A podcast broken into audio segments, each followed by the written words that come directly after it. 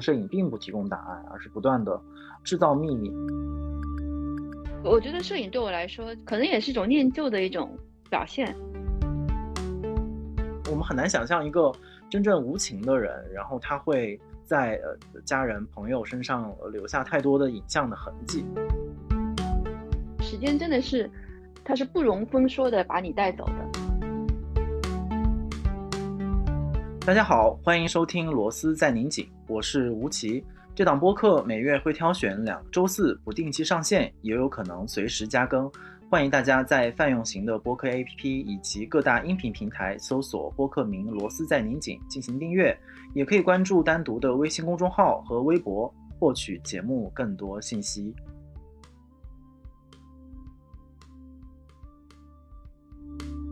今天我们的嘉宾又是一位老朋友，然后刚才和同事聊天的时候说我们相逢于微时，还有另外一个我们共同的朋友的描述说像发小一样的情谊，这个我觉得从专业和职业生涯的角度来讲是特别贴切的一个形容。我最早知道他的时候，那个时候我们还是在传统媒体最兴盛的时代，我在做记者，然后他在上海做记者，然后那个时候就在著名的东方早报里面就会有一位笔名为四猫的这样的一个人，他写很厉害的影评以及关于电影或整个当代艺术界非常厉害的一些评论和专题文章，但那个时候我们并不认识，然后恐怕我互相可能也许听说过也许没有，但我一直偷偷在看他到底在写什么，到很后面了，就是几年前，然后我们才真正的认识。那个时候我们各自的职业生涯可能也进入到了下一个阶段，我们都离开了媒体的平台，他开始全力的做片子，然后我躲到了书店里面，然后印象特别深刻的时候，在他为他们当时的电影叫《少女哪吒》奔走的时候，我们又聚到书店里面一起密谋，说到底还能做点什么能让这一部怎么讲看起来很小众和很文艺的电影能够在大荧幕上去收获更多的观众，然后也一起想了很多办法，然后做了很多的活动，然后从那个时候开始我也慢慢的学会了在公共场合去讲话。我记得那个时候我们在爱琴海的单向空间里面还做了一个好大的活动，请了导演啊，然后演员们一起来聊这个电影。然后再来就是到了去年的时候，然后有一部可能大家都看过至少听说过的纪录片叫《掬水月在手》，然后他也是这部电影的制片人，以及非常深度的参与到了这部电影的内容制作和后期的宣发的全部的过程。然后又看到了那个为了一个具体的事情义无反顾的在往前奔跑的一个身影。然后这个时候那我肯定啊，你不自觉的又好像被他召唤起来，然后和他一起又短暂了去为了这个电影做了一点事情，所以就一直是在可能具体的工作当中跳跃，然后不算是那种真正意义上对个人的生活或者是说日常会粘在一起的那种朋友，但是偶尔聚到一块儿就会特别理解对方在做什么，然后也很愿意在具体的工作上面合作。然后但是今天想找到他来聊的时候，其实跟我前面说的这一切都无关，就他无关我们的媒体工作，也无关电影，而是见或会听到他自己在参与很多的摄影的项目，他自己也是一个摄影师，包括最近也在帮北岛老师策他的摄影展。然后我就一直会想到，其实摄影也一直是我自己日常的工作和生活里面时不时会去想要触碰的话题，然后自己也会拍嘛，当然你用手机或者非常三脚猫的拍一点东西，但是就会去想说自己要不要拍，或者说拍摄摄影这门艺术到底意味着什么。然后这个时候就会想到，与其去求助那些著名的理论家，然后著名的摄影师或者是一些票友，还不如求助这样的一个好像看起来在远方但其实一直在专业上离得很近的一个朋友。所以今天我们就把远在上海的沈一请到了节目当中来，可以跟大家打个招呼。大家好，我是沈一。刚才吴奇已经介绍我了，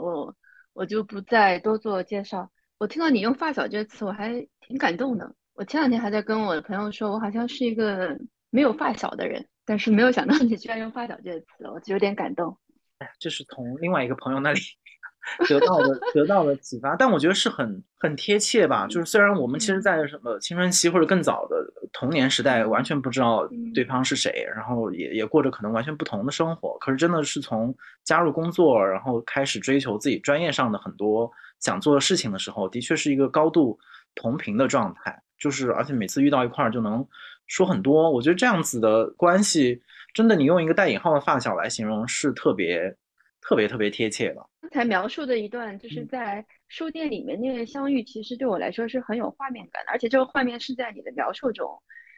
像个影像般的出现在我的脑海里面。我甚至想起来那天我跟你见面的时候，我好像是穿了一条裙子，但这个是在我之前可能不会意识到的一件事情。就虽然在没有人在记录当时那个场景，没有人在拍照，但是你刚才这段描述其实像一张照片一样的就出现在我面前，这个很有意思。这个其实是我们可能今天谈论影像或者是谈论记忆的时候会触及的一些话题。但其实那段时间是我们刚刚认识，其实不是很熟的时候，但我确实没想到我之前写文章有被你关注到，我以为我们是第一次见面。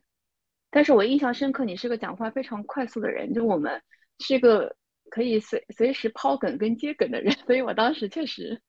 觉得我们是可以聊天的人，会聊得非常的愉快。就是前面我们说了好多其实是关于电影嘛，然后我觉得可能说起这些电影来，然后也会有蛮多听众朋友肯定看过或者是这些电影的观众，但是不太熟悉的是摄影这一块的线索，尤其是你自己是怎么样就进入了这个脉络当中，什么时候拿起相机以及为什么会拿起它，这是一个什么样的过程，你可不可以大概给我们描述一下？因为这块我也我们也从未聊过。其实我是很早就开始拍照的，这个可能要追溯到原生家庭。我觉得我母亲是个很喜欢拍照的人，所以我有很多的童年照片，就我们家的家庭影像部是一本接一本的。而且我记忆中，我小时候我妈妈带我出去旅游，她就买了个傻瓜机，很喜欢给我拍照。然后真正我自己拍照是大学的时候嘛，因为我大一的时候有一次就学校组织去黄山社会考察，然后我带了一台数码相机，还是从我妈妈学校里面借的一台 Olympus 的一台 C5050， 到现在都记得那台相机。然后我当时就在黄山拍了一些照片，那可能是我第一次比较有意识的创作。但其实我后来翻看我自己的影像部，我从十几岁，我在初中的时候我就经常拿个傻瓜机到处乱拍，但是当时拍了什么我已经不记得了。但我觉得在我的成长的记忆里面，拍照是一个日常生活的一部分。其实我妈妈他们那一代的人，很多时候他们对拍照、对相机这个东西也是他们日常生活的一部分。就比如说我小阿姨，我看到我小阿姨跟我小姨父他们年轻的时候一些照片，就他们那时候约会，他们去公园，就是年轻的男女就是拿着相机，拿着一台海鸥双反给对方拍照，这个是他们那个时候社交的一种方式。所以相机这个东西在我小时候从小就在我的生活里面。我到现在还记得我妈有一次带我去，很小很小的时候，我那时候大概只有3-4岁吧，但我现在居然还有那个记忆，就是我妈妈给我拍照的记忆。她让我站到那个假山上面摆 pose， 我都记得我摆什么样的 pose。然后包括我后来十几岁的时候，我妈妈带我去深圳，也是去动物园。我好像很喜欢去动物园，导致了我后来成年之后也很喜欢去动物园拍照。就我妈给我趴在一个真的老虎身上，然后跟老虎合影。可以趴在一个真实的老虎身上吗？对对对，这个就是一个非常奇妙的一个动物园的经历。他们当时把一个老虎用绳索套住，我觉得那个时候老虎应该是被拔了牙，那个老虎非常可怜，天非常热，是在深圳，它已经是萎靡不振的样子。然后就是你可以跟老虎合影，然后收取一点的费用，然后我就去跟老虎合影了。然后我当时把它当成猫一样，我就人小的时候是没有恐惧的，我就直接抱住那个老虎的脑袋，跟它非常亲密。然后我妈本来是要给我正常拍照，但是看到我那个亲密的举动，她吓死了人，以至于她那卷照片拍出来都是模糊的跟过曝的。所以其实那张照片并没有留下来，但是那个记忆现在留在我的脑海里面。这就是我从小关于拍照的一些记忆。然后到了大学时候，就我刚才提到那次去黄山的旅行是我比较集中的一次创作。可能之前还有一次，也是大学之前还有一次社会考察是去绍兴，但那次拍照我没有拍那么多，我拍了几张照片，但是被我的那个当时大学的一个美术老师极力称赞，就我们去绍兴的一个古镇叫安昌古镇，然后所有人都在拍一些人像，但我当时用相机去拍了那个安昌古镇那个老茶馆里面的那个炉火，他们还在用那种煤球在烧的炉火，在拍那个火源，而且拍出来是糊的。但是不知道为什么我当时的美术老师特别特别的喜欢，所以以至于就让我对拍照有了一定的信心，所以后面一次去黄山的时候，我就大量的开始拍照。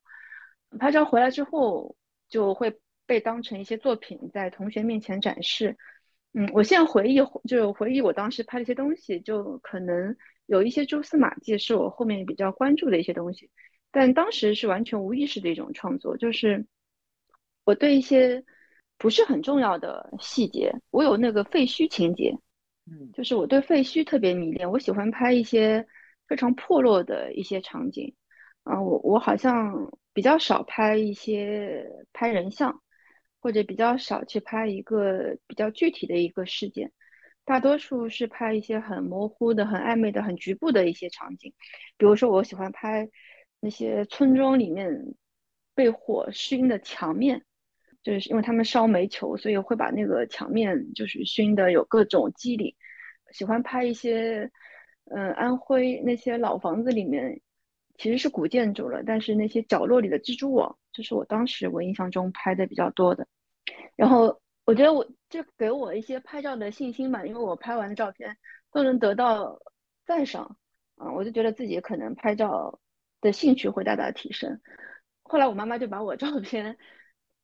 给他们大学的一个摄影系的老师看，那个老师看完我拍的数码相片之后，就给了我一台相机，送了我一台相机，是一台海鸥的 DF300 的一个完全手动的全手动的相机。所以我觉得我冥冥之中也赶上了一个时代，就是当那个时候是所有摄影师都开始转向数码的时候，开始拥抱数码的时候，就数码的器材在层出不穷的时候，我拾遗了，就是把那些他们都不要用的胶卷、过期胶卷跟不要用的那个胶片机全部给我用。所以当时我被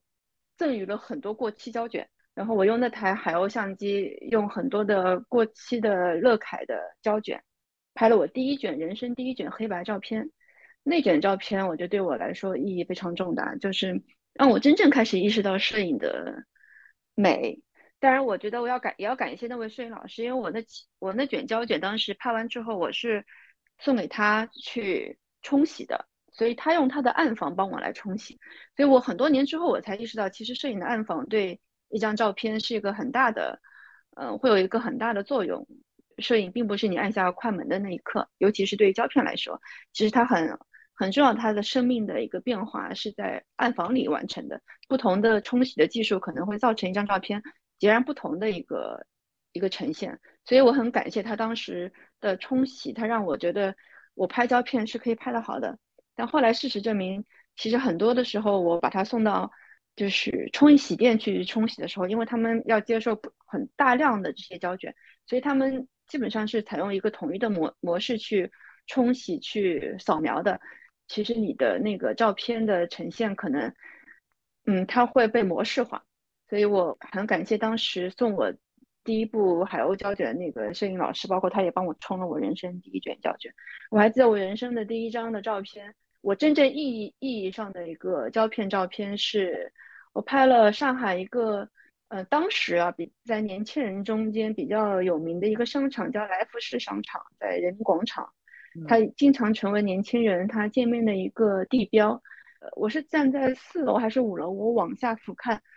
拍了一个人在就是商场走路的样子，但是拍出来的感觉像人是非常非常小的，它像一枚棋子在棋盘上的移动。就是我第一张我称之为作品的一张胶卷的作品。对，我觉得这个过程其实也唤起我好多的回忆。就是你刚刚其实也说到，它其实跟整个摄影技术或者这个媒介它的变化是相关的。因为我小时候是在一个小一点的地方长大，然后那个时候有相机的人其实是蛮少的。我当时记得我就有一个表姐夫，然后他是有相机并且非常喜欢拍照的，所以那个时候全家人都特别愿意找他来玩，因为跟他一起出去就意味着他可以带着他的相机和他的拍摄技术，虽然他其实当时也并没有所谓的技术吧，就是会用，然后对他有基本的了解，然后就是他就成为了一个特别重要的人和一个窗口，就是他可以把你现在的生活和固定下来，固定到照片上，或者是说你可以留存你的这一段的记忆，所以那个时候多少带着一点仰视在看那些有相机和可以拿起相机的人。当然那个时候我们还远远没有去分辨说从胶片时代到数码时代这个变迁，就像你刚才说的，其实是因为它这个变迁，所以你得到了那些很多的馈赠，就是来自于更旧的时代的馈赠，以及你刚才说到的那个关键的那个作品，就是你可以称之为第一张作品。所以我又对这个所谓的关键的这个作品非常有兴趣哦，就是因为你前面描述的那种可能小时候得到的这种肯定，或者是这种偶然的机会，我想很多人都会有共鸣，大家可能多多少少都会得到一些这样的时刻，然后但是真正从这样的时刻当中能够走出来，然后拥有自己的第一张作品、第二张作品，然后甚至成为自己未来很稳定的一个表达自己的一个方式，这个中间你觉得最核心的那个转折是来自于什么呢？就是为什么你会觉得那张照片或者那一组照片是你可能之前偶然或者怎么样拍的一堆作品当中最原本的那个起点，就是这个关键的区别到底在哪里？我在很长一段时间我在拍照的时候，我是完全处于一种无意识的兴奋当中，就我并没有奔着说我要去创作一个系列的作品去拍摄的，这个可能也是很长一段时间我可能是我的一个优势，但也是可能是我的，就我并没有把摄影当成一个职业，或者说当成一个野心去实践。所以我现在为什么尤其我做了电影之后，我在回顾我很长一段时间拍照的那个状态，我觉得相机是我的一个非常好的一个陪伴，就好像我刚才跟你说的，其实也是我这些年我才意识到自己的一个状态，就是我发现我其实成长的过程里面其实是孤独的，但是我很长一段时间我没有意识到这种孤独性，我其实也很少有朋友，或者是跟一群朋友长期的朋友有这么一个稳定的一个交往，或者跟朋友或者跟家里的亲戚哥哥姐姐一起玩是有的，但是这个不是一个，对我来说不是一个长期的一个很固定的一个精神上的依赖。但是拍照好像对我来说是很长一段时间的一个陪伴，我很长一段时间我就随身带着相机的，甚至那个时候就胶片机还是很重，还随身带着胶卷，就我在行走的过程中，我对这个城市很多很新鲜的很陌生的一些对象，他们其实是像我的朋友一样的，我在跟他们通过相机有一种对话。我之前在一个采访中提到，我就说我可能觉得，我觉得我骨子里有一种悲天悯人的这种先天性的东西，但是我后来意识到，其实当我在拍摄一个对象的时候，其实不是我在悲悯他，他可能也在，就他一张破椅子或者一束被丢弃的花，他也在悲悯我。就是在那个时刻，就我们两个个体的这种相遇是很温暖的，是一种陪伴吧，就是他也是被这个世界忽略掉的一部分，而我在那个时刻可能我并没有意识到自己的孤独性，在那个时刻我们彼此之间是有这种慰藉的，然后就是这种慰藉让我产生了一种拍照的兴奋，但是这种兴奋它本身确实它不带任何的预设的，也没有任何的计划，但是当它发生的时候你是无法阻挡的。我经常说我之前拍照的时候，有的时候你眼睛先看到一样东西，但是你的手还没有跟上，比如说相机在包里面，你也需要有个掏相机的过程，然后在这个过程里面，因为我走路是一个很快的人，我已经走过头了，然后这个时候你脑子里会有几秒钟的反应，就算了吧，已经走过头了，不要拍了，但是你再往前走两步的时候，你忽然间脑子有另外一个事情说，不行，我得回去。我经常会这样，就会折返去拍，但我折返拍的是一个什么，可能是在一个常人看来非常不可思议的东西。经常会有人问我，就是跟我一起旅行的我妈妈或者是朋友会问我，你在拍什么东西。我经常会拍一些摄影里面看起来一些无足轻重的东西，但是对我来说，就那段时间这些东西就它经常能进入我的眼帘，我也不知道为什么。其实我觉得我是比较幸运，因为我的照片拍出来之后会被一些策展人或者是评论家看到，然后他们会赋予它意义，但是本身在我创作的时候，我可能就像我刚才说，是非常本能的一个反应，它本身并不带有作为一个作品的野心在。我觉得很多时候评论跟策展它其实是滞后的，在创作之后的，它可能是当然它也是一种创造，它给作品赋予更多层面的意义，这些意义可能是创作者本身在创作的时候他并没有意识到的。我之所以把我那组照片把它称之为我的作品，但它本身也是很零散的，就是它内卷胶卷里面它并没有一个完整性的或者是一个很清晰的一个拍摄的线索。我就是去我家附近的一个公园拍的一组照片，然后还有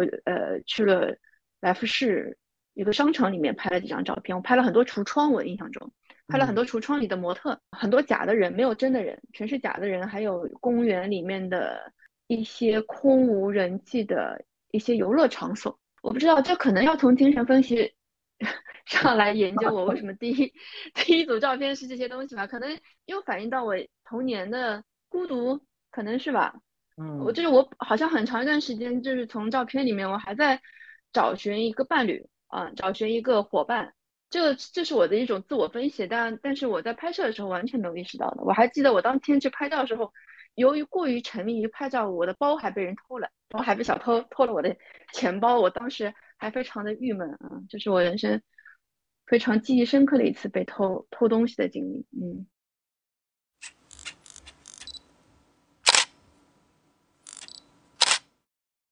就如果是你刚刚其实说的是陪伴嘛，那其实你想以我后来对你的理解，那其实你想我对文字对电影这样的一些或者是泛艺术类的这样的东西，其实一直是你可能生活里面的一部分。就我想如果说陪伴的话，他们也曾经在不同的时间段里陪伴过你。就是摄影和带着相机这件事情对你来讲，它这种陪伴的感觉和比如电影啊或者是诗歌文学这些东西给你的这种陪伴感，你觉得有什么不一样的地方吗？其实没有太大的不一样。比如说我写诗歌写作，当然那段时间我还没有接触电影，但是我看了大量的电影，我会写一些观后感，也就是后面称之为影评的东西。那段时间我大量的写诗，20几岁的时候我写诗跟我拍照其实是还蛮同步的那段时间，但我自己没有意识到。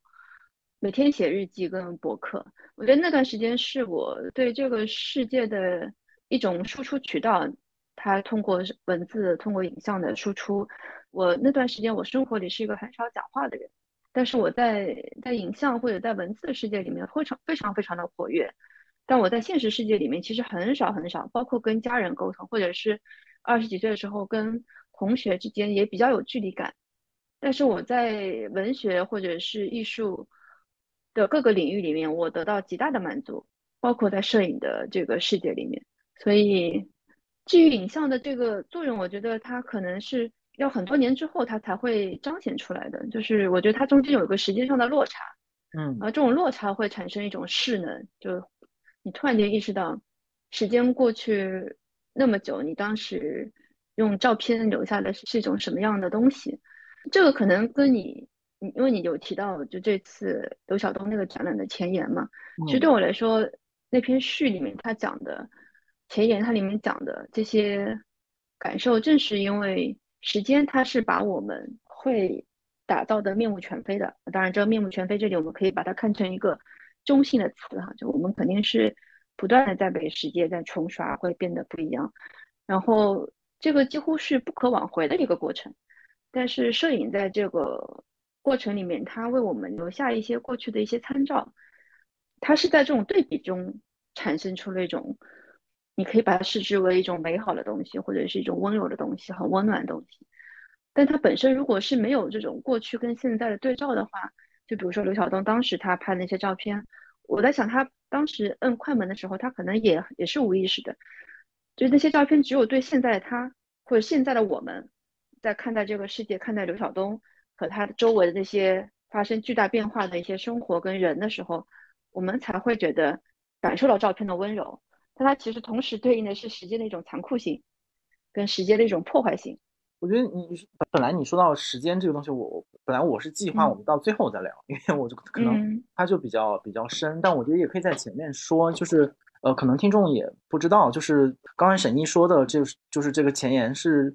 在厦门的那个二乐是吧？二乐的影展上有一个刘晓东老师的一个摄影展，然后是三影堂一个很年轻的策展人就为这个展览写了一小段展览的前沿，然后我是在好像微博上哪里看到一张照片，就把这段前沿拍下来，然后他就写得很日常，他完全不是那种我们平时可能惯常会看到的，会有很多理论的术语啊，然后会有一些看比较玄乎的一些说法，他就说的特别的质朴，有些话我摘抄了一下，就大概意思啊，就其实刚才那个沈毅也提到，就说摄影它是一种很大的一种温柔，然后很多时候就是这种可能你不是特别有意识的一些摄影作品都是在挽留什么，就是它挽留可能失去的时间、失去的人、失去的物件，然后甚至是面对一种必然的失去，然后我们要把它定格下来，然后甚至从中有所创造。当时就觉得这个说法特别好嘛，我就跟沈一分享了一下，然后我觉得可能通过前面你的简单的去描述了一下你自己从小以来和摄影的这个关系，我觉得好像也的确能够呼应这样一个线索，就是时间的那个线索。我记得之前就是好像那个时候采访陈传兴老师，就是这也是沈毅之前一起合作的导演，然后他也说就摄影里面它有一种就是一种鬼魅性嘛，就是可能这种鬼魅性都是在你当时拍的时候可能都没有意识到，但是你可能过了一阵子再去看那个照片，里面会冒出很多你当时没有意识甚至你以为自己没有看见的东西，然后那些东西就好像突然的出现在你的记忆里面，或者它从来都在你的记忆里面但是没有被你发现。我觉得这个是摄影这个门类其实很可以说是它最玄妙的那个部分，就是它和时间的一个关系，甚至说摄影作为一种时间的显影，就一般时间我们都看不见摸不着，然后哪怕我们说话，然后这个话可能也就消失了，但是摄影它就真的把这些时间落到照片上，落到相纸上，然后有一个特别具体的形态和影子，然后好像你也就经由照片进入摄影能够看到时间过去曾经是什么样子，就有一个模糊的一个样态，然后经由像沈毅说的你可能一段时间之后你就能从这个摄影当中发现很多很多的秘密。这也是之前跟沈毅聊的，他就说觉得可能摄影并不提供答案，而是不断的制造秘密，就是所有的这些说法其实对我来讲都特别的迷人，就会让我觉得非常想要去试图让自己也习得这样的一种和时间拉扯的方式，包括我自己有的时候也会装模作样的拿手机或者是借别人相机，之前拿数码相机拍一点什么，我觉得但那个依然对我来讲是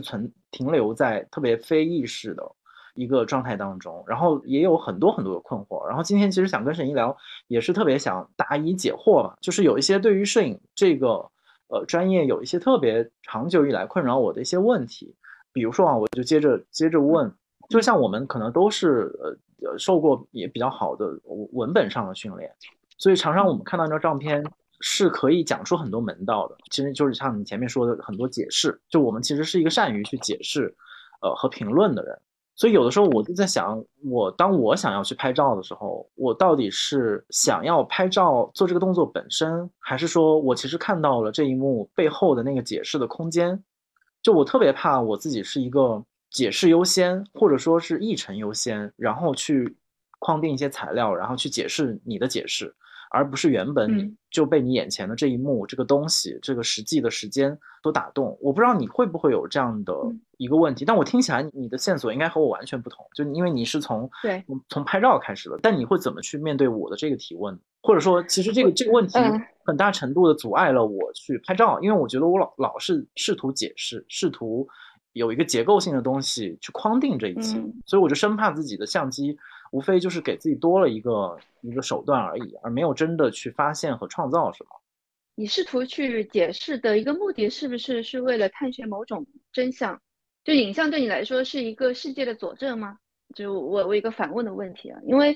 其实影像它存在本身它有不同的功能性。一张照片，比如说我们经常会说到一张好的新闻照片。我其实刚刚进入东方早报的时候，我最早进入的是视觉中心，因为他们觉得我拍照拍得很好。本来可能觉得我可以做新闻记者，但是我后来发现新闻照片的那个影像并不是我追求的影像。但是我能理解新闻照片它存在的意义，也有很多的摄影家他其实拍的照片它里面有非常具体跟清晰的一个历史在里面，他会拍很具体的一个事件的一个高潮跟世界的转折点和具体的人。所以为什么我们经常会提到一张照片的时候，我们也会觉得这个照片的文字讯息图说，我们所谓的图说也很重要，就是因为它对历史有一个图文的一个阐释跟一个解释一个佐证。我认为因为它对逝去的东西，照片提供了一种再现的可能性，因为照片永远是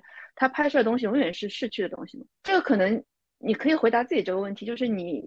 的这种困惑，因为是不是因为你对这个世界的一种逻辑性的判断很强烈，你一直想要去得到一个世界的一个真相。但在我看来，其实世界的真相它是一层又一层，它永远当你抵达一个真相的时候，真正的真相又往后退了。所以在我的照片里，就我自己拍照的时候，我并没有在照片里面去追寻某个具体的事件，它本身可能就是在一个庞大叙事里面非常小的一部分，它对我来说绝对不是什么决定性瞬间哈。当然决定性瞬间已经被不同人有了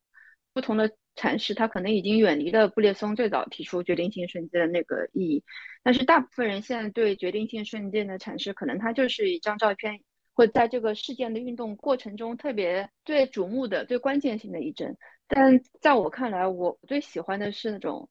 暧昧性瞬间，就是当他达到这个关键这一帧之前，或者当他在无限趋近这个关键性这一帧的过程里面，我看看我能不能通过摄影去抓住那个过程。这个是我自己的一个摄影的一个审美，所以我喜欢的照片可能它本身不需要给我一个明确答案的，就是我在里面可以找到不同的开关吧，和不同的钥匙。这也是为什么我跟你说就像是谜语，就是它是一层又一层可以产生不同的谜面。你刚才提到陈老师，我跟陈老师有一次，我记得我跟他一起看照片的时候，有的时候我跟他在他台北的那个工作室看他自己以前整理他以前的作品，那个作品对他来说已经是40-50年前的一张照片，30-40年前一张照片。他会问我你看到什么，然后我们两个人就像在猜谜一样的，我就跟他说我看到什么什么什么，他会不断的问你还看到什么。有的时候我会指出一个角落里一个镜子反光里面的一张手，我如果指出这一点，他可能会很兴奋啊，可能他之前也没有看到，或者是正入他的下怀。但是很多人可能对这个手它具体有什么意义不会有，他对这张照片没有一个决定性的作用。但是那些细节在我看来好像你在跟历史的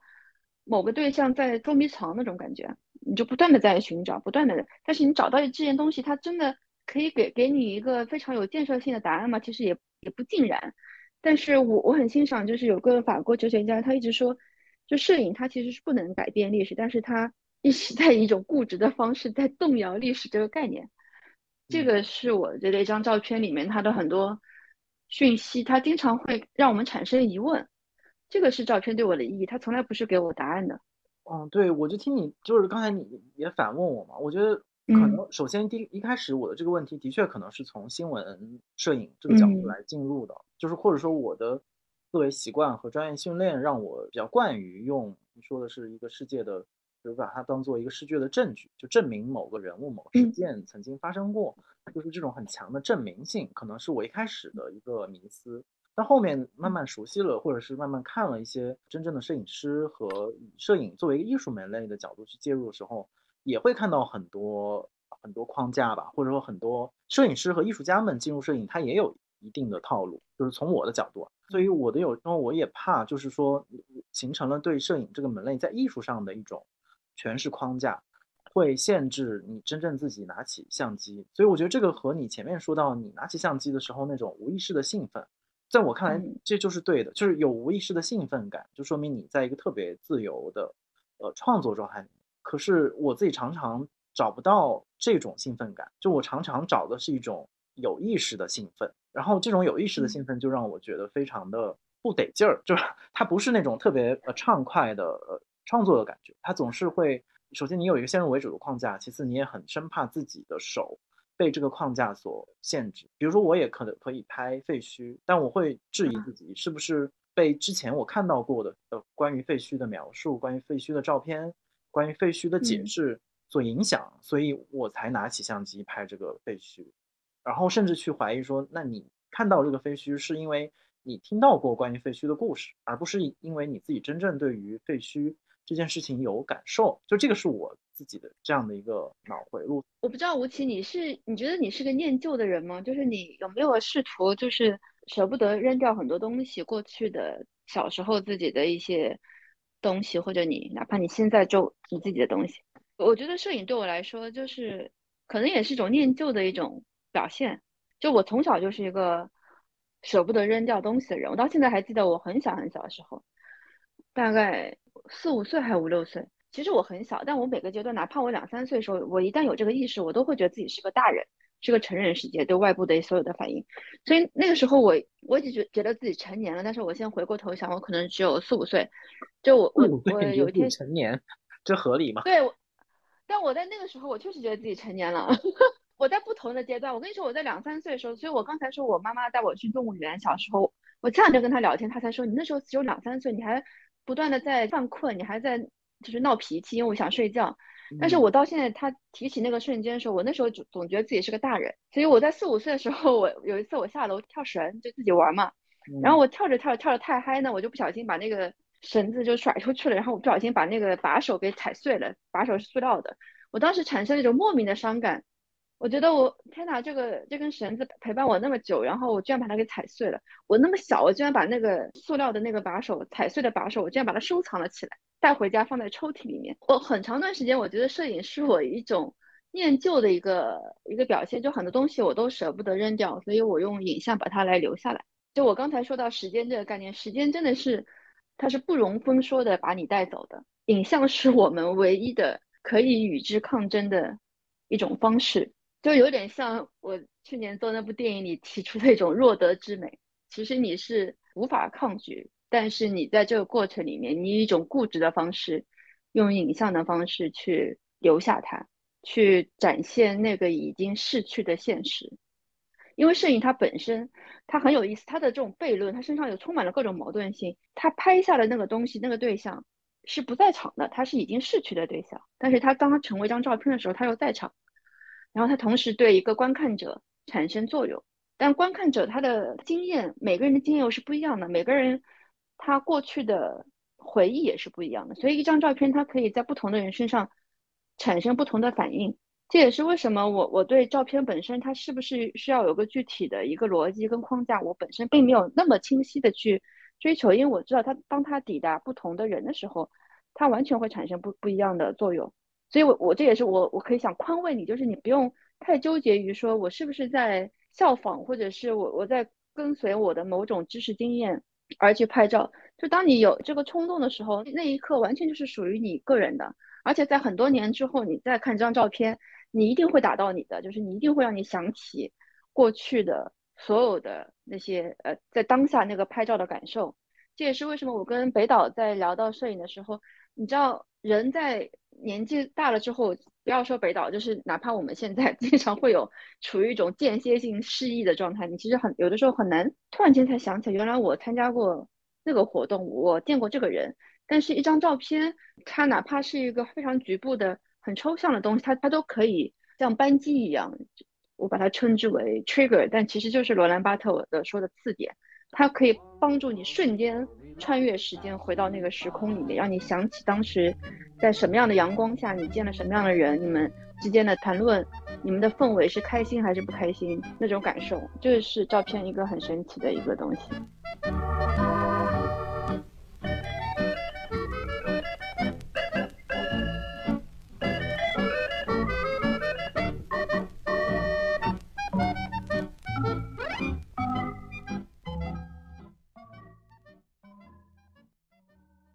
那我就再接着你这个说法往下问一个问题，就是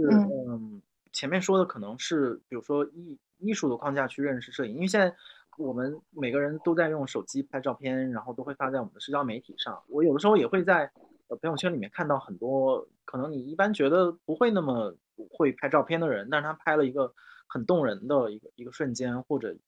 很美的一个场面，你会怎么样去看待这样的一些其实是可能普通人偶然的一张照片和一个摄影作品？我觉得那个里面可能也常常可以携带很多很多的记忆，也完全可以实现就是作为我们记忆当中的一个尺度或者一个刻度这样的一个功能。但是好像我们也不能因此就是说拍出这张照片的人这个朋友他就是一位摄影师。就我不知道当你看到这种偶然的散落的大家各自拍到的我们觉得好的照片的时候，你会怎么样去认知这样的一些照片？它当然是一张好照片，就是如果你被这张照片打动，它一定是刚才提到它的照片中的某一个点它刺痛你了。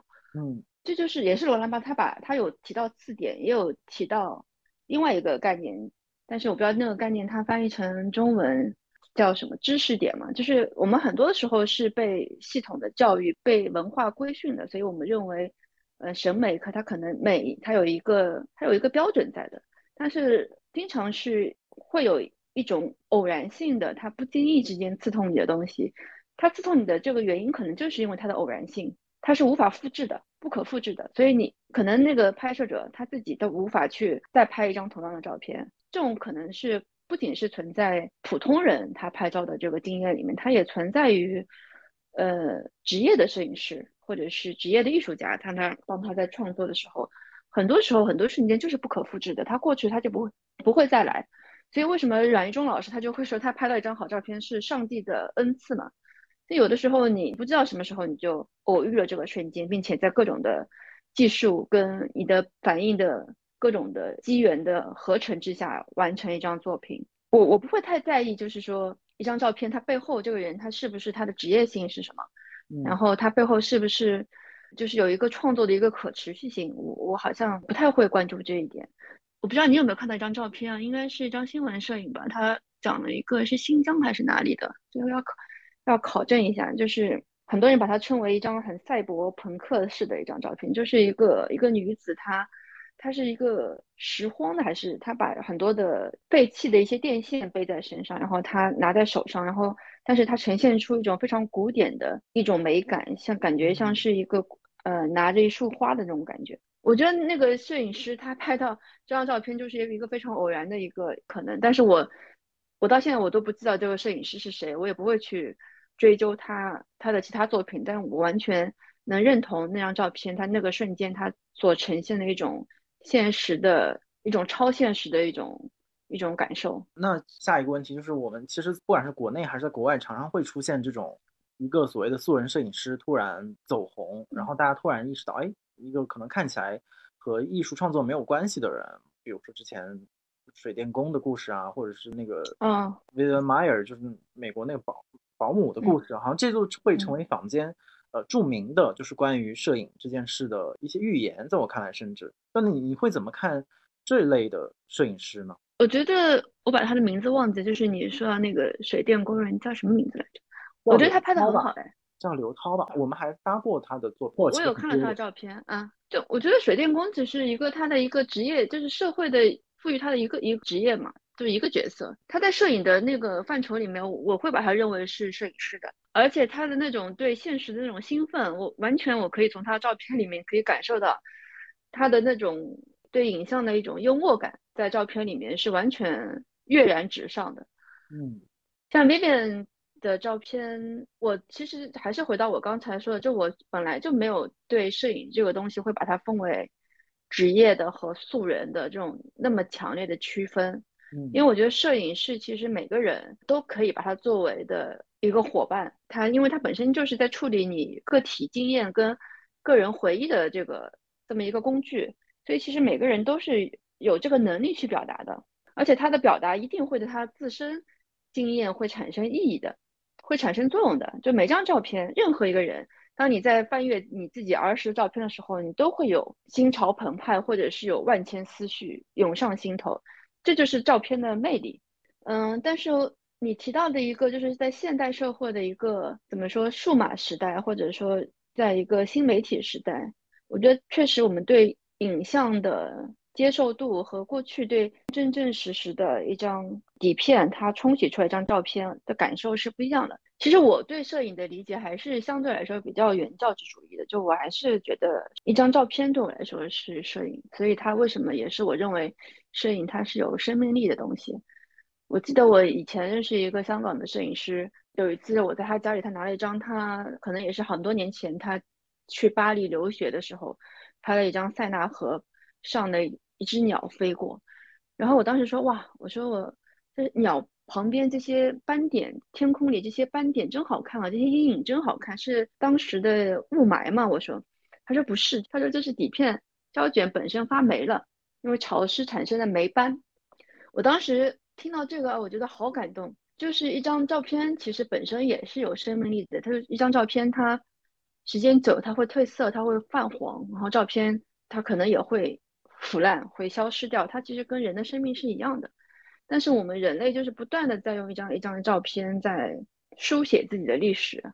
但是它跟数码是我觉得跟数码时代的影像是两个概念，就是数码时代的影像它某种意义上来说它是不可能消失的，就是除非你摁下一个 delete 键，然后它才会永久消失。如果你不去删除它，它可能永远一个硬盘的方式存在，甚至当你人类都不存在的时候，很有可能未来它留下就是这堆硬盘，然后被外星人看到啊，曾经有一个文明的影像是这个样子的。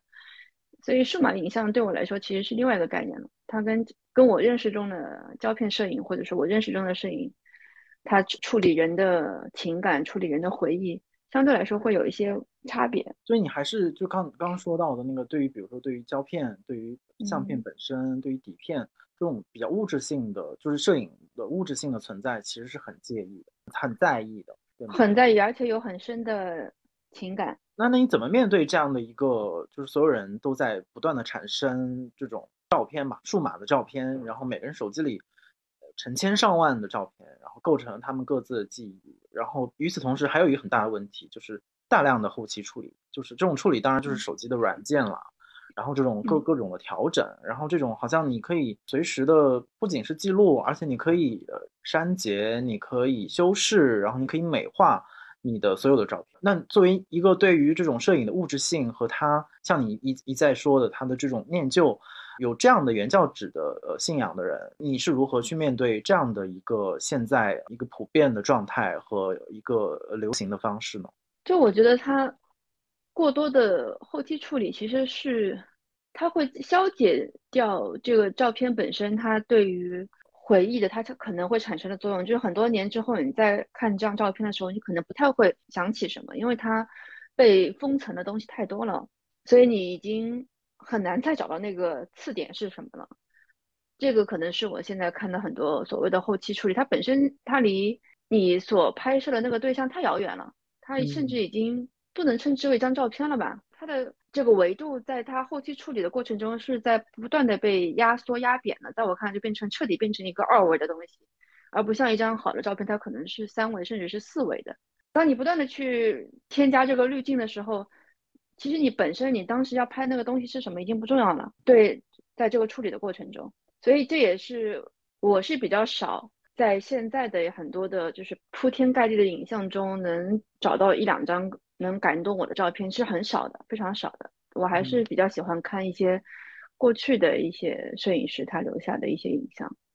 他仍然会触动我的很多记忆。但我这次在集美二楼，我看到很有意思的一些两组照片哈，就是一组其实他们其实都是反映现实的照片，但是由于我们现在对现实的反应受到了很大的限制，尤其是我们当新闻摄影不再存在的时候，或者是新闻表达的自由受到了很大的框架的限制的时候，我忽然发现了我对新闻摄影的认知也产生了一些变化。因为我以前可能觉得一张好的新闻摄影的照片，由于它过于清晰的这个讯息，所以它不太会容易打动我嘛。但是它对我来说是功能性的存在。但是现在由于很多摄影师，尤其是新闻摄影师，他们想要去表达现实的时候，由于各种原因，他们需要以一种寓言式的方式去写作、去创作。他们要用一种寓言式的、卡夫卡式的这种方式去再现现实。我这次看到两组，有一组完全是新闻摄影，在我看就是在东岛的时代完全是要当成图片报道来呈现的一种作品。它里面人消失了，具体的新闻事件消失了，只留下一些空旷的场景跟一些生活的细节，但是这个增加了现实的一种荒诞性。当你意识到它是在呈现一个烂尾楼事件里面人的日常生活的时候，你忽然意识到了现实的一种残酷性，但是它通过一种非常抽离的一种摄影的表达方式，或者很抽象的一种表达方式，把这个新闻事件给阐释了，这个很有意思。还有一组作品，它是表达的是乡村的问题，其实也很残酷，就是讲乡村里面人力的流失跟乡村的一个迁徙，就很多的乡村被城市化改造。然后那个摄影师非常厉害，他用了很多年的时间，他去拍那些被遗弃的村庄，他去拍那些墙面上被爬上的藤蔓。这个是我看到的时候，我看到哇，这就是摄影的力量，时间的力量，完全是在照片里面呈现。而这种不声不响的藤蔓，它本身对它所反映的这个议题没有直接的关系，但是它以一种非常具体的时间的呈现方式，告诉我们这些乡村它是如何被清洗的。但它同时又呈现了一种时间的失意和时间的残酷。这是我这次看到两组让我印象很深的，就是比较当代性的作品。但是你提到的一些比如说朋友圈的照片，其实我觉得都不要提观看者了，它可能对拍摄者本身它的意义都不是那么持续性的。就是我们今天拍了照片，拍了个瞬间，可能我们过几天就忘记了，它就被覆盖掉了，它是在一个不断的在被覆盖的那个过程里面，所以更不要提它会不会对大众或者是对其他的个体产生一些跨越时间跟跨越地域文化的一个影响，我觉得不会，本身对拍摄者本身都没有一个很持久的一个作用。所以可能就是在这两个语境下面，我们说一张照片它的本质都发生了变化。对，书法是反生命的一个东西啊，它跟胶卷的那个银离子的它那个形态本身就不一样的。那在这样的情况之下，你比如说我们可以聊你最近的用摄影来表达的方向是什么，就你什么，就包括我们之前开玩笑说一起去扫街什么，就是你最近你什么时候会想到拿起相机，或者如果当你拿起相机的时候，你的视线会投向哪里，它有没有发生一些变化？其实我很惭愧，我就是说我在做电影的很长一段时间里面，我相机已经不是我随身会携带的一个东西了，所以很长一段时间我可能也没有那个闲情去，就像你形容的，你每次见到我都是处于一个非常奔波的一个状态里面，所以我没有那个闲情，或者说那种去探究世界那些被忘记被遗忘的角落的那种性质了，所以我很长一段时间我都没有拍照，在这几年里面。但是我很有意思，我合作的导演朋友他们都说，当他们看到我拍照的时候，又看到一个不一样的沈一，这个他说我那个状态是跟拍电影的状态是完全不一样的，所以他们以至于他们都判断说，可能我真正热爱的是摄影，我对摄影的热爱高于对电影的热爱，因为电影里面它涉及的现实因素太复杂了，而且你要跟不同的人群打交道，但是在摄影这个过程里面，你其实是非常私人化的，你跟这个世界的关系也非常的单一，很简单很单纯，你跟这个世界你们中间就是用相机来连接的，你不用跟很多人交代，你完全可以说走就走，说停就停。但是在拍电影的这个过程里面不是这样的，你毕竟是一个团队的一个写作，所以我有很长一段时间没有拍照了。但是我最近一次拍照就是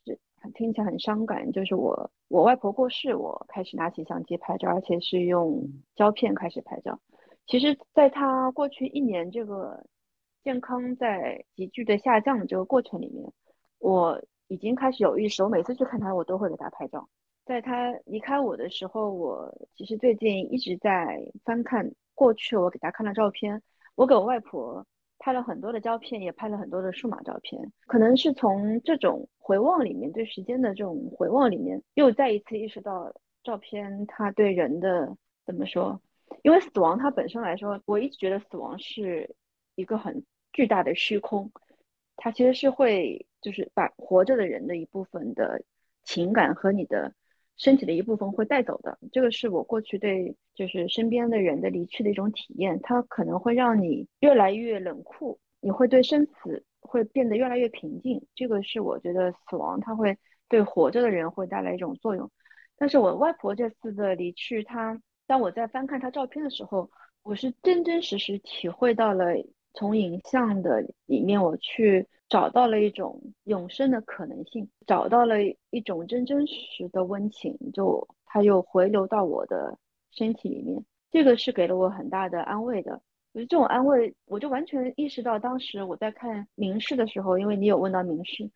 就那个时候我20几岁看明世的时候，其实我是不太能理解罗兰巴特他在讲他自己小时候的照片，或者是他在讲他逝去的母亲的时候看那些照片他的那些情感的。但我现在完全可以体会到这种情感，就是照片它本身，它以一种非常微弱的方式，它来抵抗这种时间的强大性，抵抗你一些不可挽回的一些力量，它从此让生命变成一个不朽的状态，这个是很了不起影像的它的一个作用。然后再往前推，其实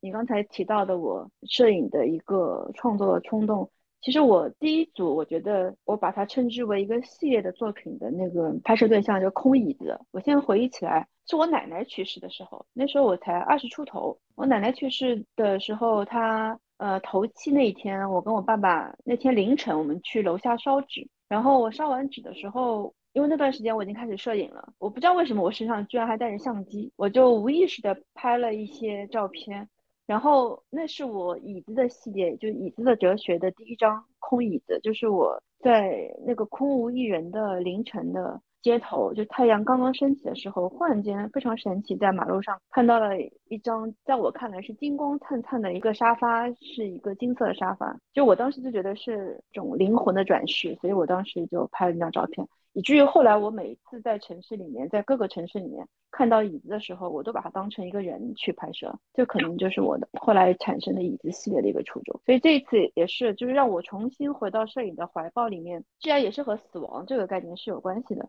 而且很神奇的是，我外婆去世的前一天，我去看了剧本昌一个韩国摄影家的一个摄影展，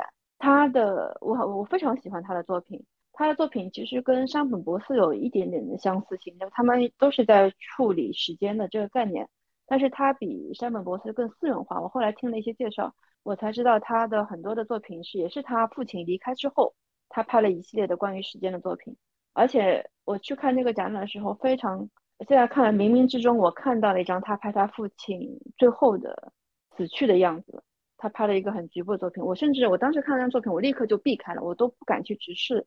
那么一张直接反映死亡的照片。后来在我外婆去世的时候，我本身是对死亡非常非常，对他人的死亡是一个非常非常抗拒的，尤其是对我亲人的离开。我在这1年的时间里面，我一直在做自我的心理建设，但我一直其实都不太能接受他离开我。所以我最后在看到他离开的那个瞬间的时候，我又无意识拿起相机拍了一下。我觉得相机快门的那个对我来说也像一个对死亡的一个滤镜一样，就是它消解了一部分我对死亡的对离开的这种恐惧。但这个解释我觉得可能其他人很难去理解，就是还是回到那个，我觉得是可能就是是一种挽留吧，会有这个层面在里，通过照片去挽留记忆和记忆当中你觉得重要的那些东西。是的，但是这种挽留其实是我不知道，我现在还不能说它的意义是什么。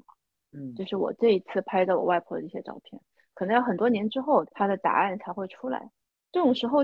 其实跟眼泪是差不多的，就是你需要一个情感的一个出口。我觉得这个时候影像给了我一个出口，这又跟我一开始回忆我小时候那种孤独的这种状态，我没有意识到的这种孤独的状态，影像很多时候它给了你一种孤独的出口，让你跟这个世界有各种连接，所以你就不会觉得自己孤独。然后我外婆走的时候，我用相机拍她，其实都是一些无能为力的举动，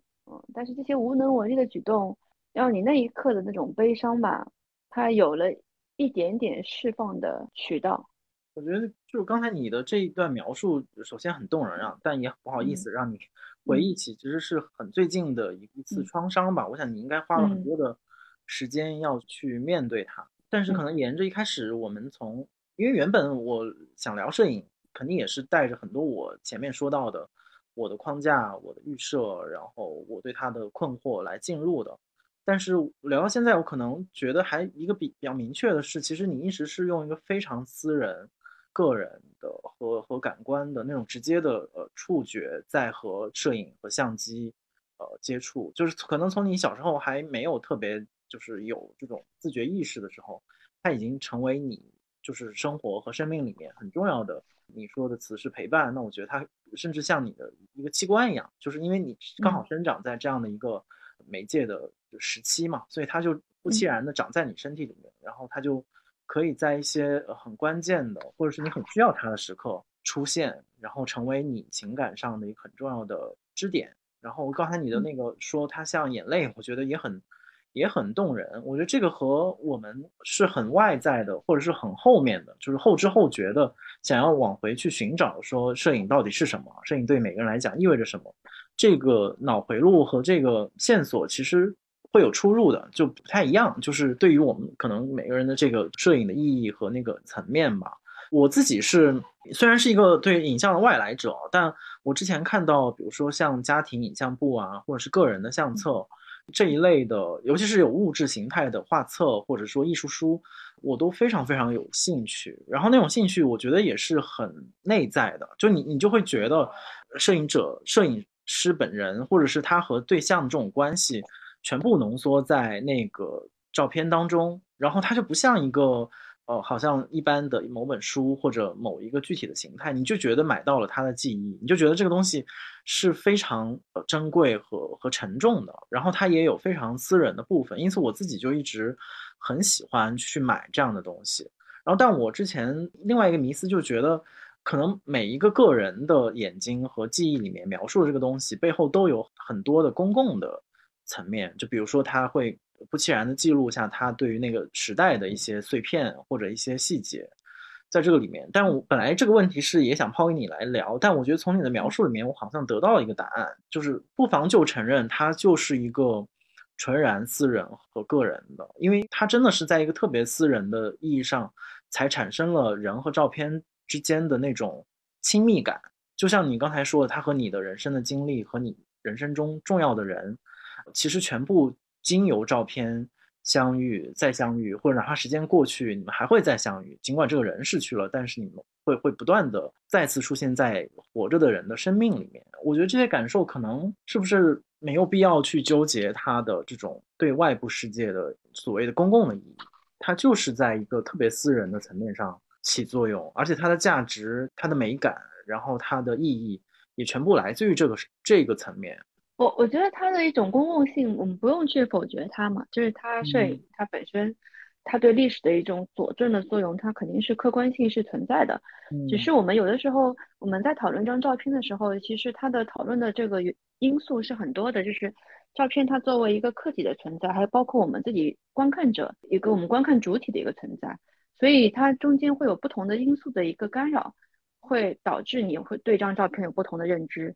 这是一个就是你看到照片评判照片或者影像历史可以有不同的视角去切入，不用去就是说我们因为我今天强调了很多关于私人的一些体验，就和我们去否决掉照片它的一些公共的意义，我觉得它是客观存在的。但是你提到的家庭影像这个东西，它确实我觉得个人的私人回忆的部分占据了大部分，因为这些照片它出现的一个初衷可能就是家庭为了保留自己的一些家庭的瞬间他把它留下来，但他无意识他中间的一些对时间对社会特征的一些抓捕，他可以为后人留下一些史料的参考，但是我想他有时候让你扣动你或打动你的吸引你的东西，我不知道你是因为就是你是作为一种史料去研究它的一种兴奋，还是说对于私人情感的兴奋。因为我也有认识一些摄影师，他们很喜欢买一些家庭的影像，就这些照片可能它从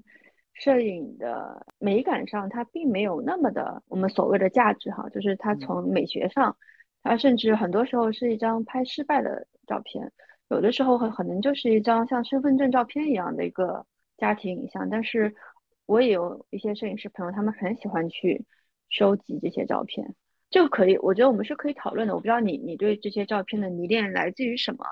你对人像的一种迷恋。首先我觉得它是一种挺直接的一种感觉。我觉得就是它的直接性首先是最打动我的。在我们说到自己家庭，说到自己个人的很多事情的时候，其实你是不需要经由一个中介，你不需要说哦，我现在是跟你说这个题目，我现在是在这个工作的环境里面跟你讲，而是我直接就跟你讲我的家庭，我喜欢的人，然后我和他们的关系。我觉得这种直接性是可能在某种意义上是最宝贵的东西，尤其是在后面媒介越来越发达，然后人际关系越来越复杂的时候，就是大家都会忘掉这个直接性。但是在经由家庭影像部或者个人相册这些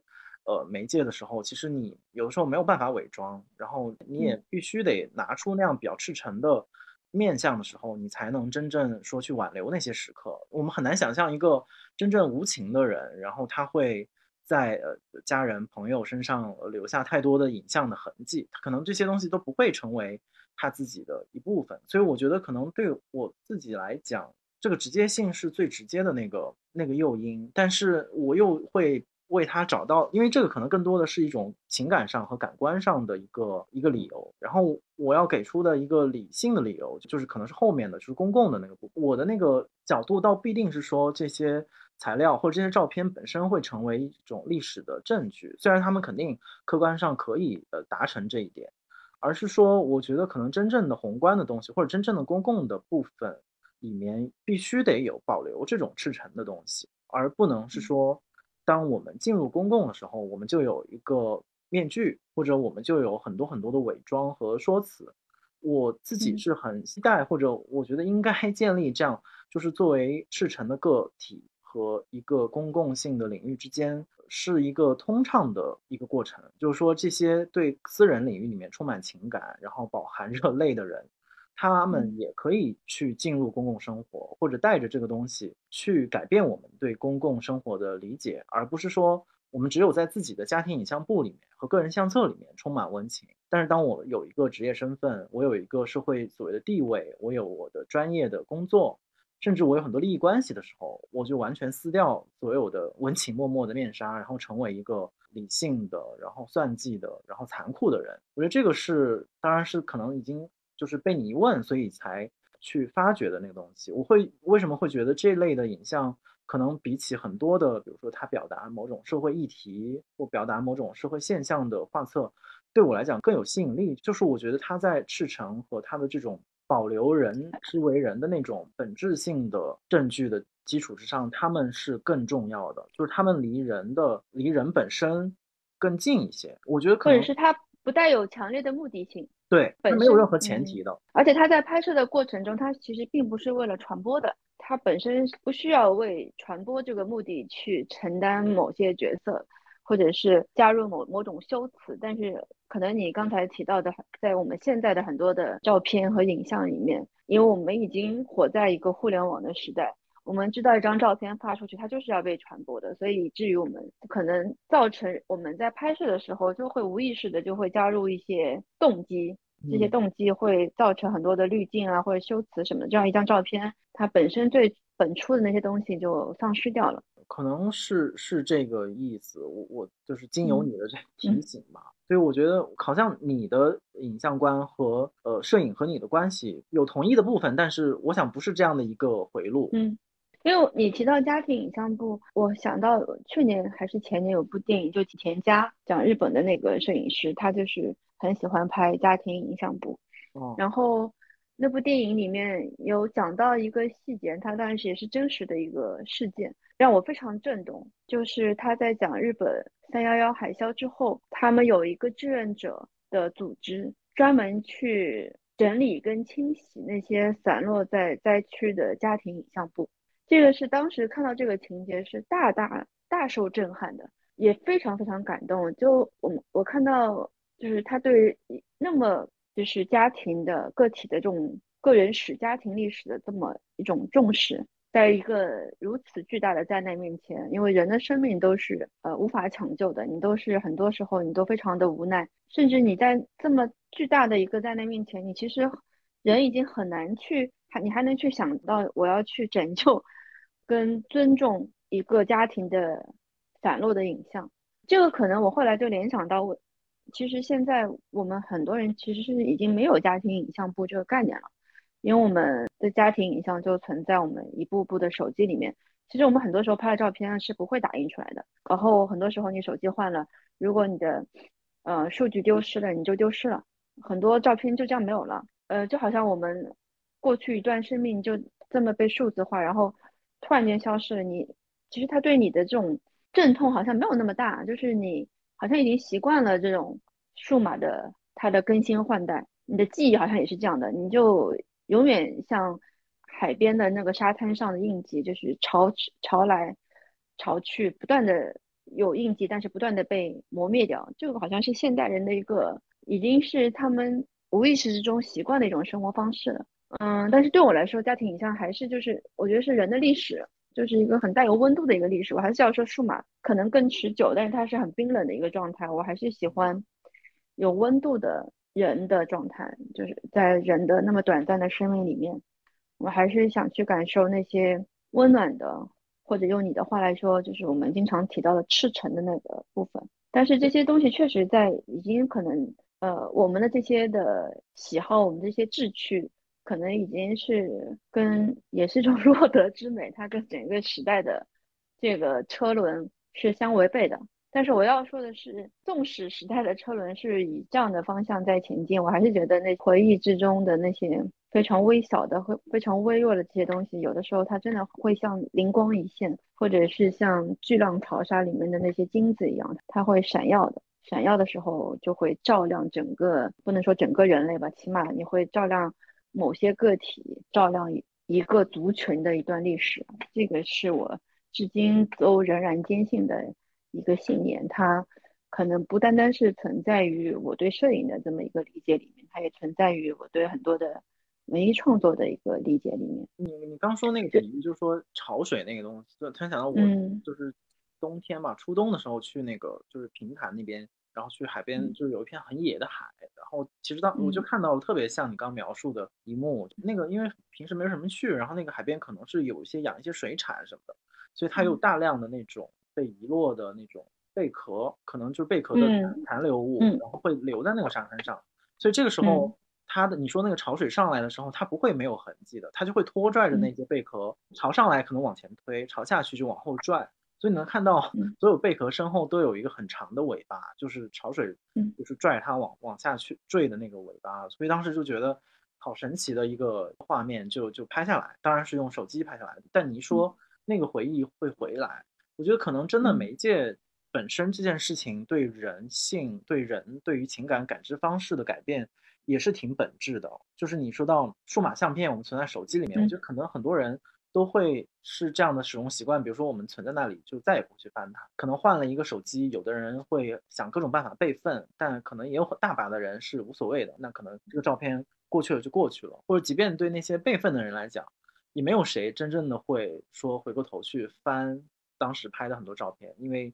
数码的这种低成本的方式让照片太易得了嘛，大家不会去真正的去重看它。所以我觉得其实就是回答你最前面就有一个问题我没有回答，就是我是不是一个念旧的人。我觉得可能今天的现在的社会或这种现在的媒介，它不会再培养真正的念旧的人了，因为这些东西的保存好像就是总会有人替我们保存似的，就所有的技术都在向你许诺说没关系，我们可以提供各种各样的保存的方案，云储存，然后你可以给我钱，然后你可以有各种各样的方式，用数码的方式可以比较完整的保存人的记忆。可是有的记忆真的是，记忆这个东西本身就比较玄妙，它不存在一种一劳永逸的保存记忆的方式。就好像我一开始去回忆我们俩认识的那个过程，也不是我保存在哪个云端，或者保存在哪个手机里的，或者是哪篇文章日记里的一段故事，它就是怎么讲，刻在你的大脑的某个部位，或者以一种很神秘的方式存在那里，然后你原本以为它早就忘了，你原本以为它无关紧要，但突然有一天任何一个小的 trigger 就会让你原来我曾经一个特别特别具体的场面，场面里的人，然后当时的那个关系和当时那种情谊，好像你就很难很难忘记。所以可能最后我们的讨论又可能从摄影跳开，我觉得可能摄影它只是一个记忆也好，时间也好，一个特别具体的形式，而背后反映的问题可能真的是关于人的变化。对，就是或者说是一种感受现实的方式。我觉得现在在由于数码的技术或者互联网的出现，其实我们对现实的感受力是越来越虚拟化了，越来越抽离了，就是也是越来越健忘了。就是我们其实我们在互联网的这个，你看似是一个数据保存非常有效、非常长久的这么一个环境下，但其实它造成了人的某种健忘。你经常会忘记我前几天做的事，但是我们会记得我们很多年前小时候的一些回忆。我觉得这个是对现实的一个感知力的一个差异。我不知道你有没有这种感受，就是比如说举个例子，去看一个演唱会好的，然后现场的氛围非常非常的好，然后在没有手机的时候，大部分人完全在那个现场的那种流动里面，去感受那个现场的氛围，然后很少的，偶尔你会举起相机或者举起后来有出现手机拍一张照片，但是后面因为这种摄影拍摄的这种便捷性，所以导致整个演唱会的现场所有人都在举着手，他在通过一个屏幕在看现实，他其实没有在看真正的现实是什么，他在看一个屏幕。其实这个是会大大的消解掉现实的一部分的。我刚才提到，我说我在拍摄我外婆去世的时候，我用了相机，其实那也消解掉了一部分我对死亡的恐惧，但是同时它也会消解掉你一部分你对现实的一种热情，或者是你对现实的生命力的一种感受，就是不断的用一个屏幕去隔开你跟现实的关系，去打断你跟现实的关系。这个是我很多次我看现场的时候，有的时候你也会忍不住用手机来记录一些现场的东西，但一旦你通过屏幕来拍现场的时候，那种感受力完全就消失掉了。所以以至于后来我很长时间我就不会用手机拍，因为它会大大影响到我的感受力。这个是我觉得是就我们现代人要警惕的一点吧，就有的时候我们看似在保留一个东西，其实我们在放弃某种我们对现实感知的一个自身的一个权利，就把你的五官完全交给了一个数码设备，你把你的感官完全，把你的心完全交给了一个数码设备，这个其实是很容易造成一种健忘的。相反，我觉得大家可以去尝试一下，如果减少这种对数码设备的这种依赖，对手机的这种依赖，其实会增加我们记忆的一种厚度。就很多的记忆，它哪怕没有一个影像的保存，它都会随时随地会鲜活起来，会回到我们的脑子里面。就我又想起我很多年前我跟马克·吕布有一段在上海的经历，就是他到上海来那段时间，他我还在媒体工作的时候，我眼看着他遭受各种媒体的轰炸采访，他其实是很少不太喜欢谈论自己拍照的经验，这个让我觉得很有意思。然后在最后一天他即将要离开上海的时候，我陪他去了一个福利院。那个时候其实马克·吕布他作为一个摄影师，我就从技术上来说可能已经不是一个技术上很让人放心的，或者说那么合格的一个摄影师了。为什么？因为他已经太苍老了，所以他拍照的手一直在颤抖。我甚至怀疑他那卷胶卷可能是作废的，但是我还看到他在那个福利院里面拍照，颤颤巍巍的拍照。然后我其实我跟他在那2天的相处过程中，我也很少拍他，但是当我看到他颤颤巍巍的举起相机在拍现实的时候，在拍福利院的时候，我拍了一张他拍照的背影。那个是很多年之后，我每次后来他过世了，我每次想起他的时候，我都会翻看一下那张照片。我不知道，他可能对我来说就是拍照的意义吧。就是你本身，你照片它要不要一张具体的一张作品出来已经不重要了，但是你在那个拍照的过程是很动人的，就好像我们所有人都会失忆一样，但是我们这个生命的过程，它还是会有一些瞬间会让我们觉得我们是存在过的。就好像加缪说的，你的人生本身最终可能就是无意义，但是这个过程并不是 empty， 过程是可以很充实的。就对我来说，影像是一个不断充实这个过程的一种方式。 Wise men say only fools run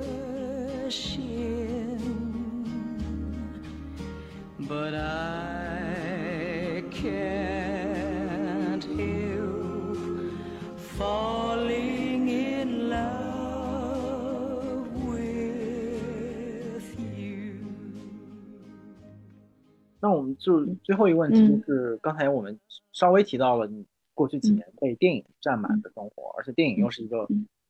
社会性非常强，然后就需要跑前跑后，非常消耗的体力精力和时间的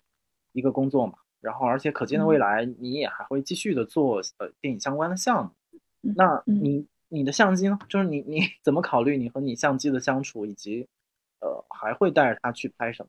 你知道我有一个非常伤感的但是我又不得不面对的一个现实，就是当我真正在创作的时候，我觉得我并不会跟人去谈论创作本身，只有当这个创作告一段落的时候，或者甚至是当你身上的一部分的我不知道用什么词来形容它，是技能天赋和才华， anyway 就是当你一部分的这个东西失去的时候，我们才去讨论它。所以这个本身可能也跟照片的一个悖论有关，就是当我们拍下现实的时候，现实那一秒就已经过去了。所以我们今天其实我们讨论那么久，在讨论我的摄影的这些故事和这些经历，它可能意味着我某一些摄影，我对摄影的感受已经离我远去了，某一种我跟摄影的关系已经结束了。但是呢，我又想说，就是那可能也会有一种新的关系的存在。我是觉得我还是会拍照的，但是它可能跟我过去那种兴奋，我对现实的那种热情，我觉得是有变化。就好像一个人长大了，你对生命的体验不可能再永远像一个小孩子的样你去看待生命了，你对生命有了更多的严肃的，还有更多的无奈，还有更多的敬畏。所以我还是会拍照，但是我觉得我拍照时的心情和我对照片的或者说对影像的这个感受可能会有一些变化，但我不知道这个变化是什么，我还不知道。但我觉得我还是会拍照，因为它还是我最好的一个伙伴吧。但是电影怎么说？电影它跟照片，我觉得还是会有一点不一样，因为它电影某种程度，因为你拍完一部电影，它未来还要和观众见面，因为它是一个 moving image， 所以它某种程度好像它有跟现实、跟未来有更多的关系。但摄影对我来说，它更多的是指向过去的。当然你从一个更广泛的认知上，它可能摄影的那一瞬间，它被挤压的时间的那一瞬间，跟一个2个小时甚至10个小时的影像，它在人类的历史里面可能都是一个点，可能也是一样的吧。我觉得我过去的摄影跟现在我对摄影的一个蛮大的一个差别，就是我以前是很少拍人的，就或者我以前拍的人都是在我的画面里面非常小的一个元素，它可能甚至小到它只是一个点，或者是一条线，它可能跟一个花瓶或者是跟一棵树的这个概念是一样的，它的整个画面里面的一个意义。但是我好像现在可能是因为自己经历的关系，当你不断的意识到你的生活里面很多人在离你远去，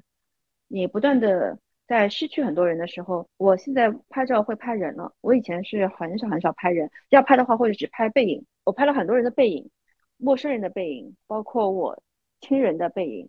但我现在会直面他们的正面了。我觉得这个可能是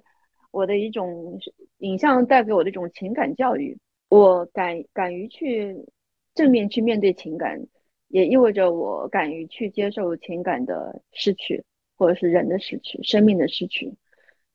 这个是我发现我过去几年跟现在一个很大很大的一个差异。而且我现在也学会去欣赏有人的照片了。我以前喜欢的照片，比如说我很喜欢一个摄影师叫 Sluban， 他的照片里面其实人是很少的，包括我很喜欢文德斯，他也拍了很多的空镜头。我喜欢山本博司，他们的照片里面很多的哲学上的对于时间、对于存在、对于空间的这么一种拷问，或者说像斯鲁本他的摄影里面有很多的像催眠的那种感受，都是没有一个具体的人的出现的。但我现在就会，比如说我这次在就是那个集美又看到那个秋田亮二，就是日本的摄影家，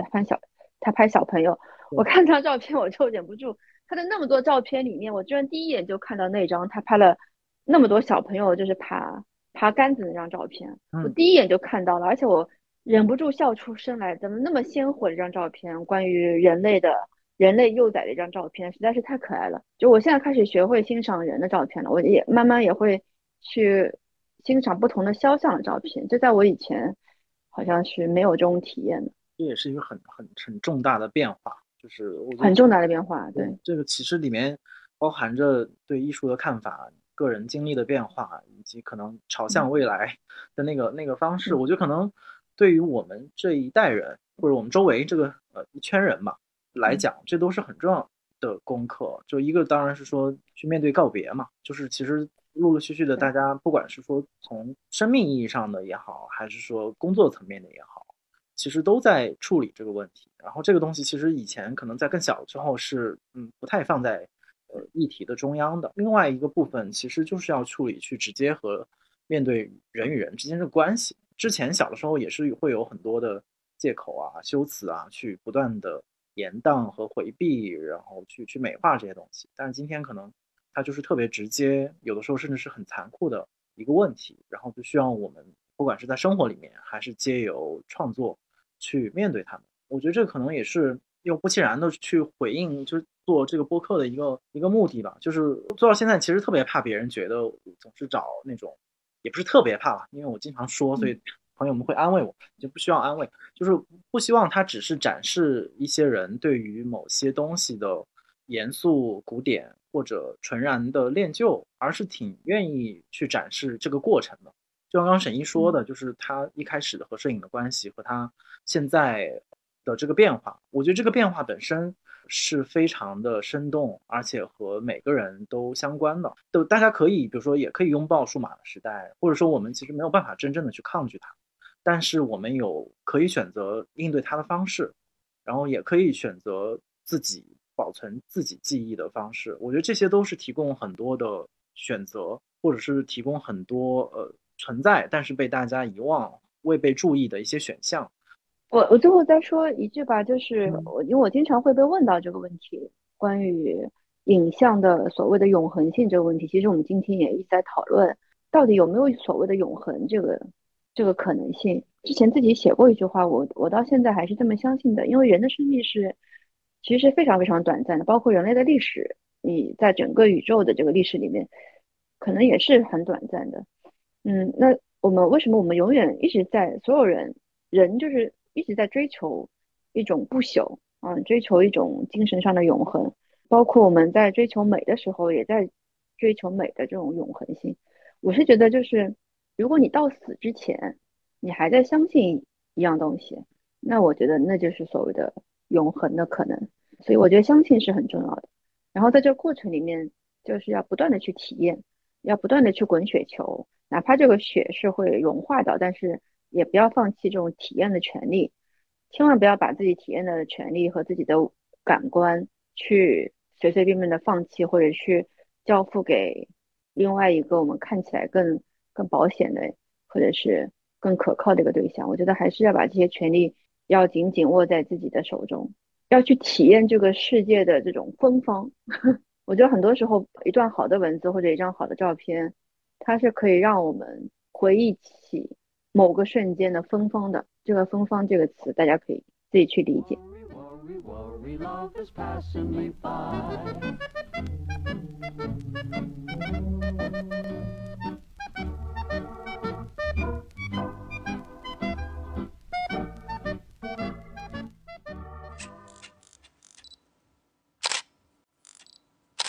哎，你到底开始拍照了吗？没有呀，我拍啥？我只是拿手机咔嚓咔嚓。你不是之前拿了谁的相机有拍吗？哎，我真的，我觉得我是一个受到别人馈赠的一个人，我是个幸运的人，我也要把这种幸运传递给你，是这种传承。我们不是发小吗？怎么变成传承？哎，你今天说发小这个，我真的很感动啊，你知道吗？就是这种题外话，我真的好感动，因为我前两天还在感叹，我觉得我是一个没有一个长久的朋友的人，而且真的吴奇，我们其实真正的现实中的交往非常有限，但是我们可以一只手数得过来，交流到这个程度，对，真的一只手数得过来哦。但是我们可以聊到这个层面，还真的是很难得。哎，珍惜这份情。你这个是不是录下来的话吗？录下来了，录下来了。好吧，好吧。好的，好的。哎呀，好的。的，好的。那就辛苦你啊，说了这么多。哎，没有啊，我很开心啊，跟你聊聊天，真的是，让我又对是一种释放吧，嗯。对啊。我这两天其实讲话都很少，我这两天都没怎么讲话，一直自己在整理我外婆的很多老照片。是啊。但是我跟你说，我外婆这一次，我就补充两，就是我外婆这一次的离开跟我奶奶那一次的离开，对我来说是完全不同的对死亡的体验。就我非常害怕我外婆的离开，因为你知道吗？我在去年年初的时候，我跟另外一位很年长的朋友就在交流这个事情。我就说，因为我去年没有去领金鸡奖这个原因，当然有很复杂原因，一部分是我不想出现在那个场面里面，然后因为导演也没有去，对我来说那个奖得不得已经就是那个奖杯本身不是很重要了。然后，但另外一点就是，去年这个时候我就差点要失去他了，因为他当时做完手术出来的时候。他因为可能是被麻醉所影响，他有很长一段时间拒绝进食，虽然手术很成功，所以他有2个礼拜没有吃东西，所以那段时间所有人都觉得要失去他了。然后可能因为我跟他真的有一种很奇怪的缘分，我后来想了一个办法，我买了一种就是国外给小朋友吃的棒棒糖，里面有很多维生素，我就用棒棒糖喂他，他就是靠吃棒棒糖又活过来了。所以他又陪伴了我1年的这个时间，但是在这1年的过程里面，我非常的挣扎，因为我又知道我随时要失去他，然后我很害怕失去他这个结局。所以呢，我其实去年年初的时候，我跟我的一个很年长的朋友在交流关于生命的体验，就是说，但是那个时候我的体验是我的感受是很不成熟的，我的一个方式就是我以一种抗拒的方式来让自己变得稍微我来切割跟他的情感，所以。我试图让自己在他离开的时候，我不要受那么大的打击，一蹶不振。所以我其实，我去年过年的时候，我都没有给他拜年，我就一个人待在家里，一个人过了年。然后我爸妈他们都就大家庭聚会，然后在就上半年的时候，我也比较少去看他，但我后来还是抗拒不了，我经常会去看他。但是我现在回过头来觉得那个看他也很有限，已经还是太少了，还是觉得不够。但是当他真正离开的时候，我发现就是真正就人的情感和人与人之间的爱意是真的可以永生的，它可以在肉体消失之后还可以灌注到你的内心里面，就让你不至于感觉自己被挖空了一大块。但是我奶奶过世的时候，我20几岁的时候，我是觉得她的死是带走我身体一部分的，我甚至觉得我以后面对人的我至亲的离开都要就是让我一个慢慢冷酷的过程。但是我外婆这一次她的离开，我是觉得我很感激她，就我觉得她有在另外一个地方是有在 bless 我的，就我能感受到她的爱有回到我的身体里面。哇，这种感受非常奇妙，我觉得这也是让我后来有勇气再去拍照或者是再去翻看她以前的很多的影像。我曾经一度是不敢看她以前的影像的。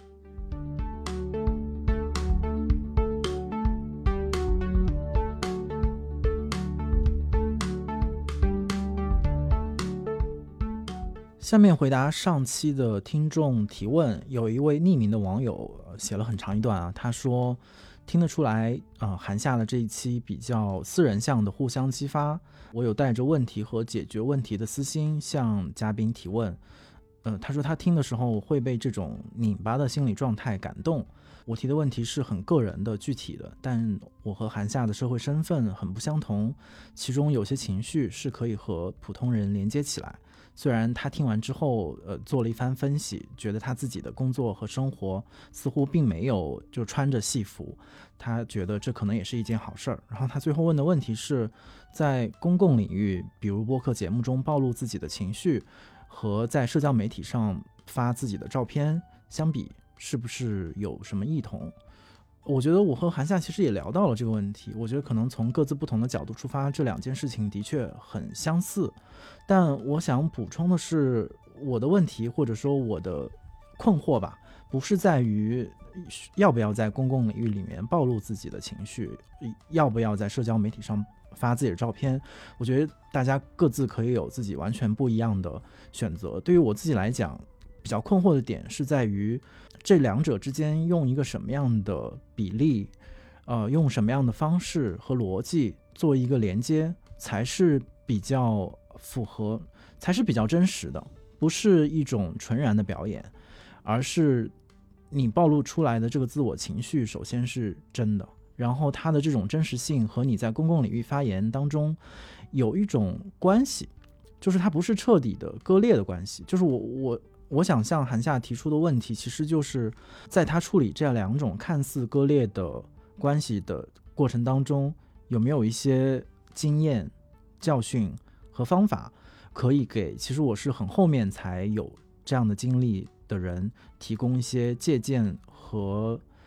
参考。所以这个是我提出的这个问题的一个初衷。这位听众朋友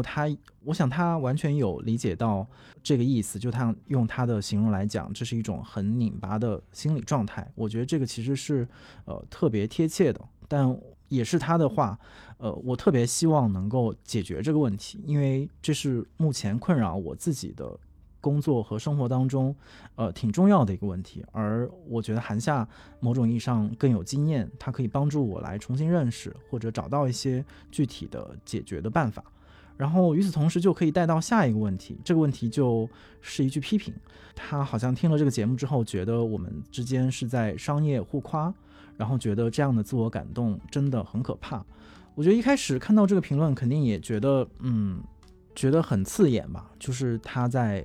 指责和批评我们的播客，他在指责和批评这个节目。但是转念一想，他其实和前面那位朋友说的拧巴可能是很相似的状态，就是都是把个人和公共和工作之间交缠在一起，然后有的时候我们就会陷入这样的一个谜团，然后根本找不到主次，找不到那个逻辑，也找不到线索，所以我们才会发问，所以才会一起来试图解开这个毛线团。我觉得我跟韩夏录这期节目很大的一个感受就是，我们两个都没有预设任何可能的答案，而是在具体的拆解彼此每一个提问，甚至有大量的互相的提问。互相提问的时候，其实就是意味着你真的没有答案，而希望对方能够给你一些刺激和回应。我觉得这个状态是很真实的。所以如果说在这个过程当中产生了一些让别人觉得比如说商业互夸或者是自我感动的成分，首先这是大家的听众的自由和可能他有他自己的角度，但是从我们的角度来讲，但是从我和我的嘉宾的角度来讲，首先是我觉得跟我的朋友和我的嘉宾之间表达情感和释放彼此的欣赏这一点，这是我一直想要学习的一种能力。然后在今天我觉得可能并不是做的太多，而是做的太少。所以当你说互夸的时候，我觉得可能这是一种夸奖，就是我们可以比较正面的面对彼此对于对方工作的肯定或者某种程度的欣赏，但是这个过程当中可能没有任何的商业的属性，就是这样的一种欣赏的关系不以任何的利益的交换和所谓的工作关系为前提和目的，那也就没有太多需要回避和需要反省的部分。然后至于自我感动的部分，我觉得这个可能边界也非常的模糊，就是如果我的设问是从你个人如何进入公共生活这样的一个角度去切入的话，它不期然的就会带出自我，然后在这个命题当中，这个自我一定会有感受，会有情绪，甚至会有负面的情绪。那在这个过程里面，哪些情绪是所谓的真的感动，为他人的感动，哪些是为自己而感动，我觉得可能还需要更仔细的辨析。然后我也希望和韩夏的这样的一场聊天，其实是过去的罗斯的节目当中非常不一样的一场，可能也去展现和示范另外一种聊天的方式吧。对我自己来讲也是全新的，借由这样的一种新的对话的方式，再一次的去反思和辨析，在每一次对话和聊天的过程当中，有哪些部分是私人的，是自我的，有哪些部分是关于他者，关于公共的，然后在所有这些当中是不是会出现那种所谓的灰色空间，然后或者在哪些部分当中这两个部分可以高度的重合和共鸣。就这些，对这些无穷无尽的可能性的探索，可能是这种一对一的对话当中永远会值得我们去反复咀嚼的部分。然后它可能也是不同的对话的方式可能留下的那种礼物吧。如果你对本期话题和本栏目有任何想法和问题，可以通过单独的微信公众号、微博找到我们，在本期节目推送的评论区留言，我们将在下期的听众互动时间回答你的问题。感谢大家收听本期的螺丝在拧紧，我是吴奇。欢迎大家在泛用型播客 APP 以及各大音频平台搜索订阅我们的节目，也可以通过单独的微信公众号和微博关注我们的节目更新动态，并留下你的想法。我们下期再见。